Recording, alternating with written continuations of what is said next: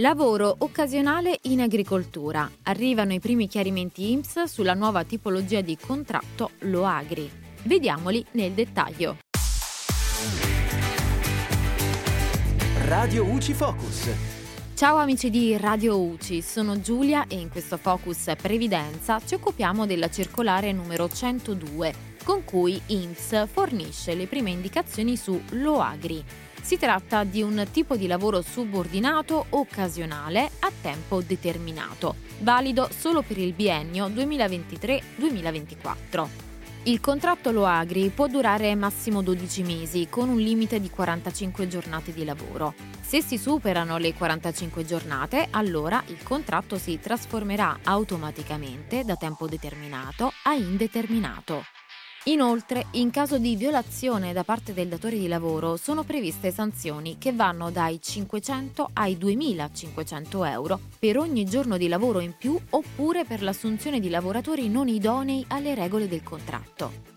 Infatti con l'OAGRI i datori di lavoro del settore agricolo possono assumere solamente disoccupati, percettori di NASPI e DISCOL, beneficiari di RDC fino al 31 dicembre 2023 e assegno di inclusione da gennaio 2024.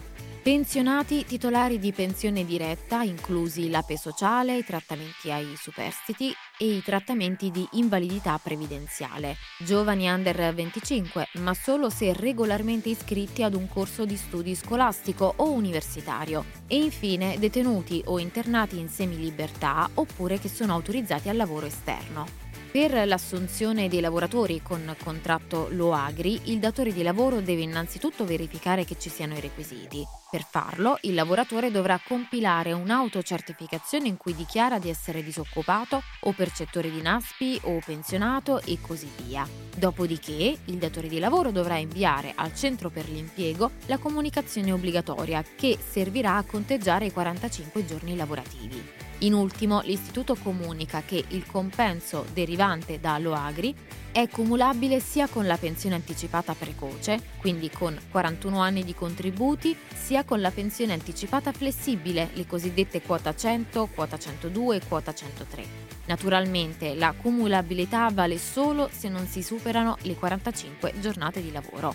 Al contrario, visto che con più di 45 giornate il contratto si trasforma a tempo indeterminato, il compenso derivante da Loagri non sarà più cumulabile. E per ora è tutto, al prossimo Focus. Radio UCI Focus.